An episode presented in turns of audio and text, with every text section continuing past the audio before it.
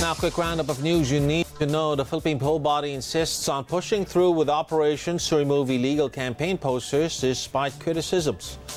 The, the Philippine School of Statistics cautions the public against surveys with clear methodology. Philippines reports 1,427 new COVID cases, its lowest single day tally so far this year.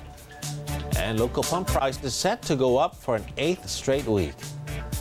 Those are the headlines. Keep it here on ANC.